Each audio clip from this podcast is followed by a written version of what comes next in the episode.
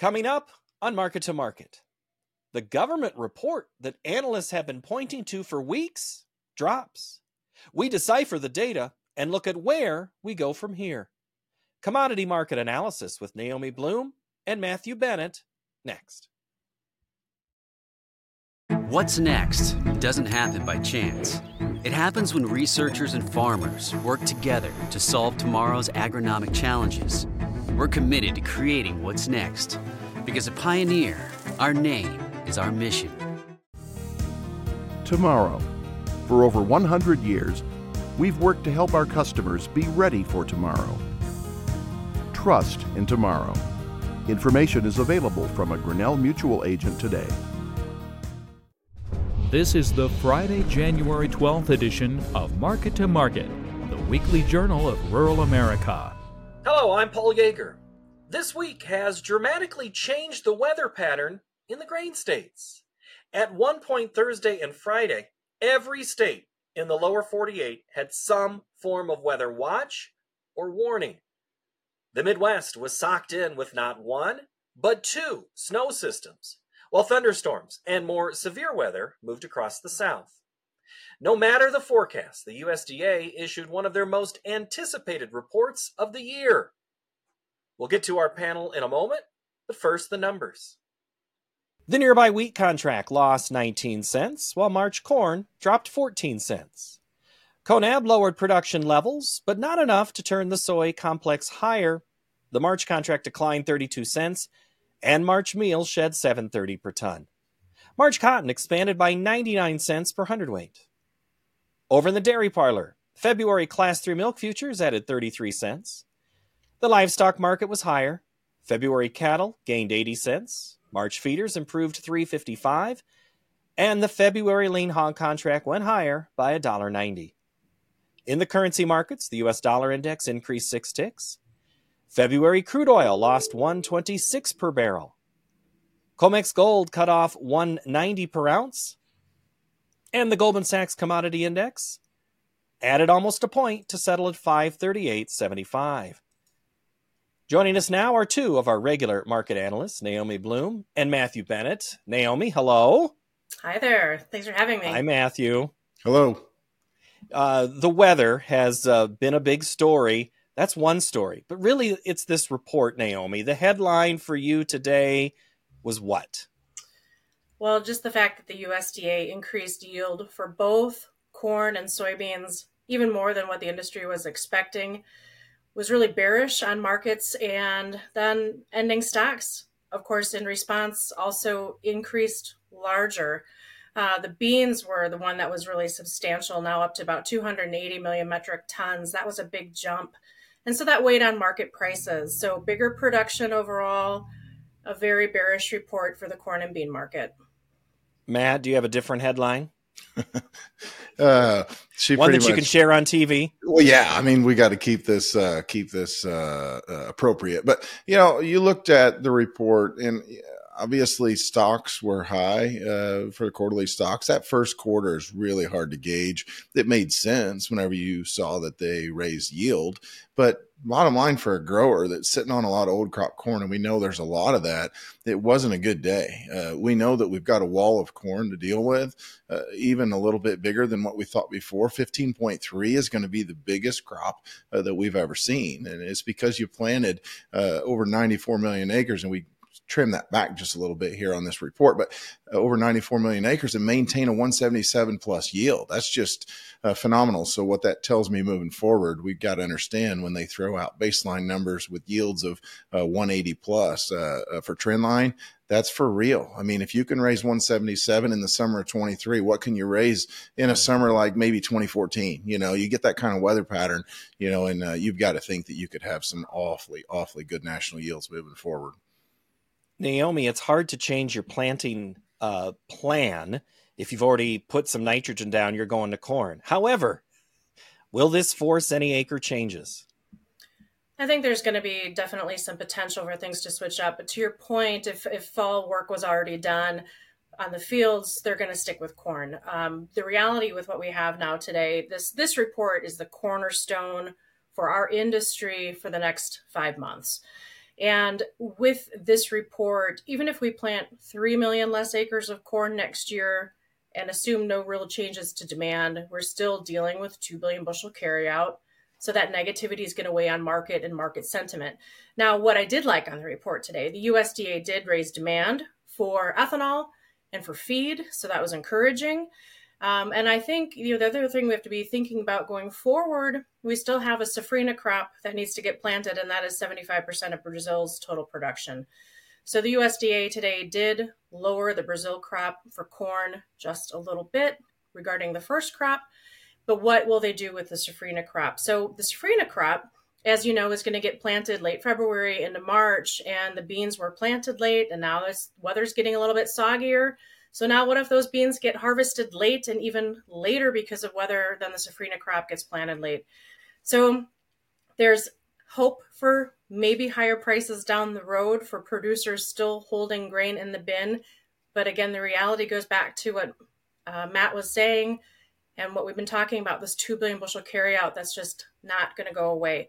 So if you can see any sort of price recovery here, make sure you're using it to your advantage to be making some cash sales for both old crop and new crop. Matt, I guess I'll force you to find something positive. You got to find something nice to say here. Is there anything?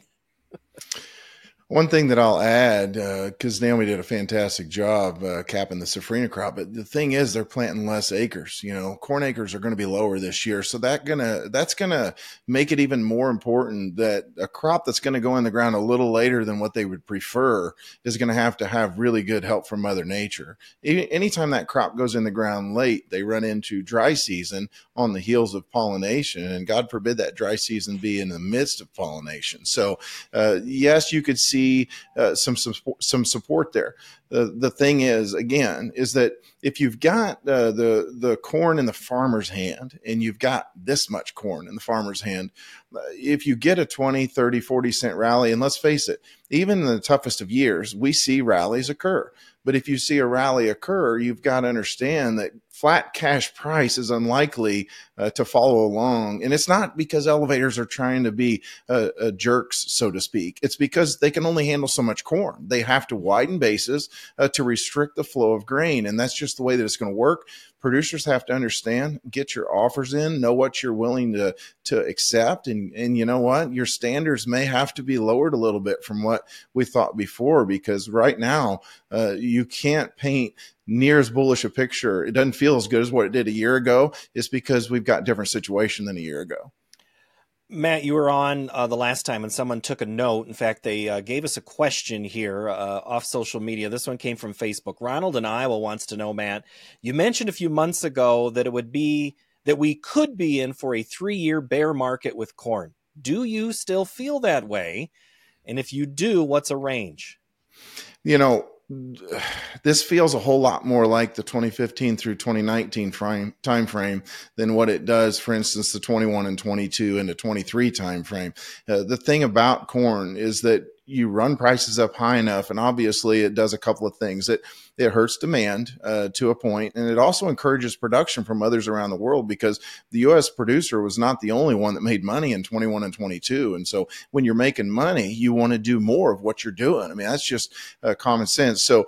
Uh, is it going to be a three year bear market? I don't know. Here's the thing if you get corn cheap enough, then demand will come in. I would much rather have a demand led rally than a supply led rally, but we've got a lot of corn to chew through. When you look at the world stock situation going from 300 million tons to 325 million tons, what that's telling you again is that you're producing more corn than what you're using. That is not a rally type environment. Mm-hmm. The other thing that's not a rally type environment is pushing a 2.2 carryout, that doesn't typically equate to uh, $5 corn, let alone 450. And so I know we've had some inflation. I know that things have adjusted somewhat, uh, but as a producer, we have to understand that the, this is certainly changing. We have to be prepared for that sort of a, a bear trend. And, and the last thing I'll say, Paul, is that you know, if this yield uh, would come to pass in the next year or two, uh, you have to be very well prepared of w- what would a market do, you know, with 90 million acres planted or 91 million acres planted with a 182 yield, because that would not be a good situation from a stocks yeah. perspective and or a price I perspective. Add to, please, to um, what Matt was saying. Um, totally agree with what he's saying. Um, from a pricing standpoint, right now, December corn has really fantastic support at the 450 level. When you go back and look at weekly charts and monthly charts, 450 is really good support. Um, now, going forward, building on what Matt said, if we still have these bigger acres, if we have good yield this summer, should 450 support break, then that's when you're looking at the downside of the $4 level come harvest of this coming year in 2024.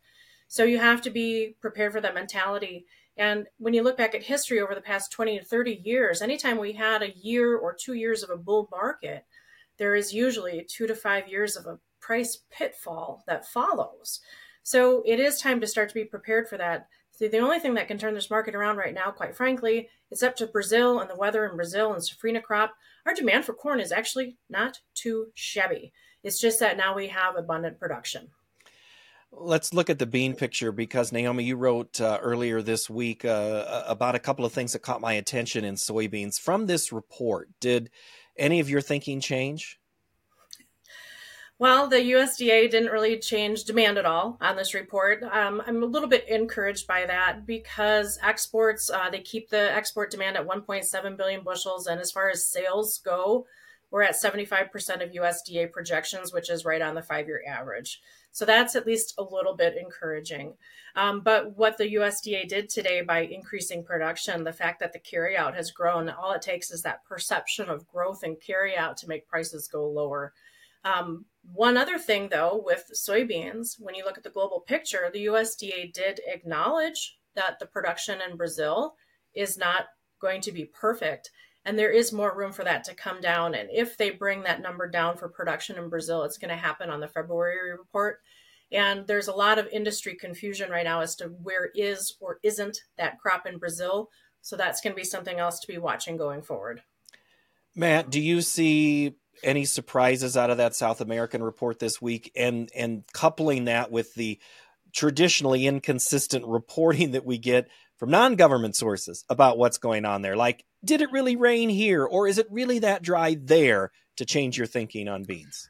You know, I mean, Brazil's such a massive country that it's really hard to get a handle on truly what production might look like. You know, you look at some of the different folks that put estimates out. CONAB was 155. I felt like USDA is very unlikely to go below 155 uh, with CONAB in there. USDA typically stair steps in their way lower on production anyway. I would say they typically are a little bit slower to react, if you will, and sometimes that's served them quite well, actually. But whenever I look at, for instance, uh, total South America. Let's just let's just focus on Brazil and Argentina. You know, Argentina last year had what you would call like a biblical level drought. I mean, it was half of a crop. So 25 million metric tons versus 50, 45 to 50 typically. And so this year, you know, USDA has got them up to 50 after being 48 a month ago. Uh, if you would go ahead and look at that, I mean, you need Brazil to come off of the 160 by 25 million tons actually to get to where Brazil and Argentina are the same as a year ago. And so, um, you know, I hate to be a, a, the bearer of bad news, uh, so to speak, but it's really hard for me to get super friendly uh, from a world standpoint. Yes, demand's still pretty darn good. Don't get me wrong. It's just that we're going to have plenty of beans. Uh, Brazil is unlikely, in my opinion, to lose 25 million tons off the 160 uh, that they had a year ago. Uh, I could see them be getting below 150. You've seen estimates all the way down to 130. I think that's excessive. It's a race to the bottom, and I don't necessarily put a lot of stock in those types of numbers. Uh, but I could see us getting below 150. I think if we do, it could be mildly supportive. I just think you got to remember how much higher Argentina is going to be than what they were a year ago. Naomi, when it comes to wheat, uh, part of the reason we're in our situation uh, physically today is this big winter storm, and the, it's going to get cold. Is there enough snow cover on this domestic crop to move a market or move a market moving forward, at least the next week with some weather? Right, something definitely to be monitoring um, the the crop conditions of our winter wheat here in the country. Some places do have good snow cover, snow cover, others not as much, and we do of course have this Arctic chill coming in. But it's not just our country to watch. We have to keep an eye on the Black Sea region, uh, parts of Russia. They're getting some extreme cold as well, and Europe. Um, but I think with the report today, the USDA didn't make any real dramatic changes on the global scene, um, but they did make our carryout lower because of old crop ending stocks going down. So that made new crop beginning stocks lower. The net result ending stocks overall lower. So that is supportive, uh, definitely. And we had lower acres than expected for planted acres. So that also is supportive. Uh, wheat right now kind of maybe starting to wake up a little bit. It's not a bullish story yet by any means, but uh, we're still seeing that March contract able to hang out around the $6 level. That's really encouraging. And we'll see going forward. Definitely, we're talking about uh, world weather. The funds had been exiting some of those short positions that allowed wheat to have a little bit of lift higher. But another dominating dominating theme of our industry continues to be that the funds are just really being bullies in the market right now and staying short on their positions in corn and soybeans now and wheat. Um, and we're seeing it over in the dairy parlor as well, short positions. So that's what we have to be dealing with right now. A lot of outside market influences too. Matt, on this wheat market, uh, seems to be as of late, the dollar is still a story. Dollar didn't increase as much, but it still is high. What's the weight that the dollar is throwing on wheat right now? You know, I obviously it's going to make us to where we're not super competitive uh, on the world market unfortunately. You know if the dollar when the dollar made a run towards 100 and we thought hey maybe it's going to go below 100. Uh, it certainly was exciting for a lot of us because it would have made our products uh, uh, much more competitive than what we've seen in quite some time, actually. But we stabilized, moved back up into that 102 level. Uh, but as far as wheat's concerned, we're not the cheapest wheat in the world by any stretch of the imagination. Uh, you know, but you look at the world situation, and you're going to have less uh, wheat uh, year on year, uh, which is a good thing. I mean, that's the only one of the big three uh, that we're actually seeing that. So we're going to see 11 million uh, metric tons less wheat, according to the USDA, from a world standpoint. Uh, that's a really good thing. And you continue to see uh, not only wheat stocks, but the stocks to usage ratio, which used to run in excess of 50% pretty much all the time, not only domestically, but worldwide. You continue to get lower wheat stocks. And I know they're much bigger than corn stocks and beanstalks. But the thing is, is that as you continue to whittle those down, it makes you more subsequent uh, to one of your major growers having an issue. Uh, could actually give you a really bullish reaction in the market, which is kind of exciting. So you know, maybe wheat, uh, as Naomi said, it's not necessarily uh, up and going just yet. But if the wheat market would stabilize and maybe be able to rally somewhat, it could pull corn and beans along with it. We've seen it happen before. Um, let's let's hope that's one of the things that might happen for us again.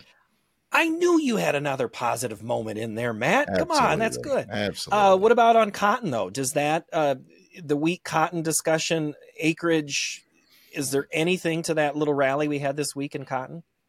I mean, my personal opinion on cotton, you know, you, you look, for instance, at South America, you talk about whittling down corn acres a little bit. Well, where are some of those acres going? Cotton. And I think that from a world standpoint, you're going to have enough cotton planted, most likely. Uh, yes, cotton seems to have stabilized somewhat. Obviously, in the last year, we've seen times when the, the market was pretty, uh, pretty tough to watch. But, uh, you know, you look in the U.S., I think cotton acres are going to be enough. Uh, I'm not looking for any major rally with cotton. Uh, I, I, feel like uh, it's not going to be near as big a player as what I was just talking whenever I was talking about the wheat market. Naomi, you mentioned dairy a couple of moments ago, and we had a question last week, and I told him I would ask it this week. Uh, I said, Naomi's coming. We'll get that.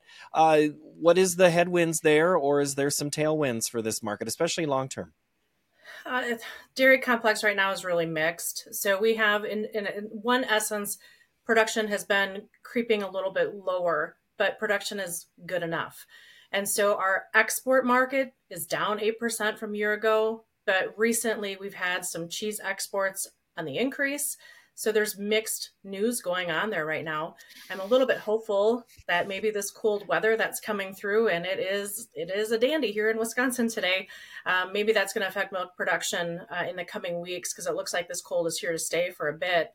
Um, but again, mixed news right now in the dairy complex. And I feel like that's part of the reason why milk prices are struggling at the moment. There's nothing that's really friendly, over the top friendly. Um, but at the same time, because production levels overall are a little bit lower than years past, it's keeping the market supported, but at lower values. So I would say probably look for some sideways trade going forward. Some of the spring contracts are trading still in the $17 area. If 17 can hold, that would be great. If it can't, then probably look for a correction lower, closer to 1650 on those spring contracts. Matt, on live cattle, she mentioned uh, Naomi mentions the weather a little bit. Uh, it's gonna. This is what is expected finally in winter. But is there is there again a weather story to be had in live cattle or feeders for that matter, or is this just strictly uh, we're still kind of doing some discovery from these highs that we've had? Yeah, I mean, you've stabilized the live cattle market. You look at the chart, obviously you fell 30 some dollars. I mean, it is it's a pretty massive sell off. And then we've kind of etched out a nice little uptrend here. Whenever I look at cattle overall, a couple things occur to me yes, last year it was well documented, 65 year low in total herd inventory in the U.S.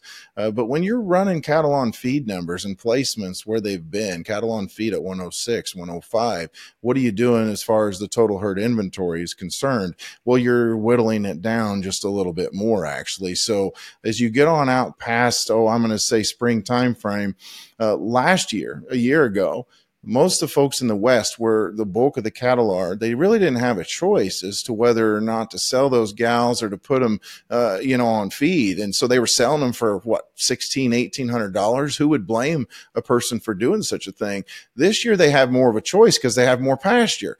And with that being the case, some will choose to retain heifers. I think your cattle on feed numbers will dip precipitously at times in 24, probably on out towards the summer. And when that happens, I, I don't know if you make new highs, but I, th- I certainly think that no one is going to want to be short going into something like that. And that's part of the reason the cattle market seems some support in here. Naomi, what do you see in feeders? Is that consistent with what Matt was saying about live cattle? Yeah, our calf crop down 2% over this last year, and it's supposed to be down again into 2024. So we know that there's been um, increases in um, you know numbers coming from Canada and from Mexico as far as imports go. Here's the deal: old news. We already know about it. I don't know that we're going to have a reason to go back up and retest the highs that we saw in 2023, but we're still in a long-term uptrend. I feel like for the next couple weeks at least the market's going to start to trade sideways. It's going to really look to see where the demand is. It's going to look to see how our exports are doing. We've got a cattle on feed report coming up next Friday and a huge cattle inventory report coming up on January 31st. Those are going to give us the glimpses of information going into next year. But the overall theme continues to be that we have a smaller herd and those things do not that just get rebuilt that fast you know and we, we haven't really seen signs that the herd is regrowing so um so i, I feel like the cattle market going to just trade sideways here for the short term. I think our long term uptrend is still supported quite well. And then we'll get some fresh data at the end of the month. Uh, Naomi online or on the hogs, as we actually, I had to double check. We actually went higher again uh, for a week. Any positive, more positive news ahead there for hogs? Well, um, not really positive news. Production is still overall higher in general, and we are still trending lower in the bigger picture. But we did have a nice recovery bounce. I think part of it is speculative trading. Um, part of it is just you know we're heading into that winter time frame, and maybe we start to see demand pick up a little bit in terms of um, like for me personally, I'm going to be putting some pork in the crock pot later. And I think we'll start to see some of that demand pick up the pace too. But also, when I think about winter, it makes me a little bit nervous of herd disease. Uh, makes me a little bit nervous that we see some of those viruses come back into play. Mm-hmm. Uh, but the overall theme for the hog market continues to be larger production. Production is supposed to still be a little bit larger into 2024, but I feel like the hog producers are really trying to do something about it um, and and we're going to keep an eye on our exports too. Okay, Matt, Naomi, you both get 30 seconds to to give me something as a producer from today's report, Matt, that I need to do that I'm obviously have missed the boat on, but something I can recover and have again something positive in this final uh, 30 seconds. Know, I mean, the main thing for me is we have to have a plan moving forward. Uh, it's costing us a lot to hold on to these commodities. Interest costs are high, whether it's in your bin at home or whether it's on storage. You know, it's costing you money just simply to own. So you have to have a game plan moving forward. Are you going to get what you want out of your crops? Probably not. And I think uh, the sooner we come to those realizations, the easier it's going to be for us to put those offers in place and be able to take advantage of them. Naomi, your 30 seconds. Yep. So today we saw corn uh, complete a head and shoulders objective to the downside of 440 in the March contract. So check that off the box. The March beans did a swing objective lower by a billing um, going down to the $12 area. So we can check that off the box. Some technical objectives were met, were oversold. I think we'll see a recovery bounce here at some point. Something will spook the market higher.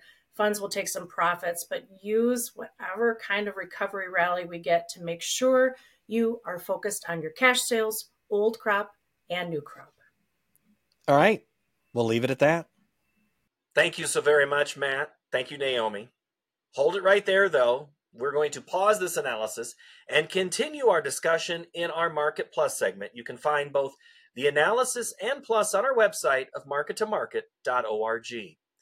Let us help beat those winter doldrums with some podcast offerings. Each week, we have three different offerings the analysis, which you just heard, the Market Plus, and every Tuesday, the MTOM show. Next week, we look at how a small insect is making a big impression on the landscape. Thank you so very much for watching. Have a great week.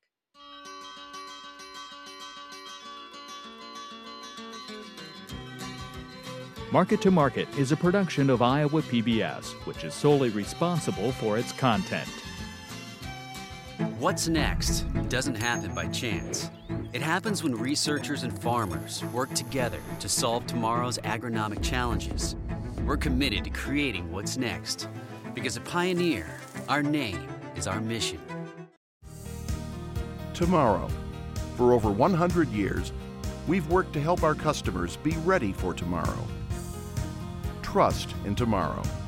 Information is available from a Grinnell Mutual agent today.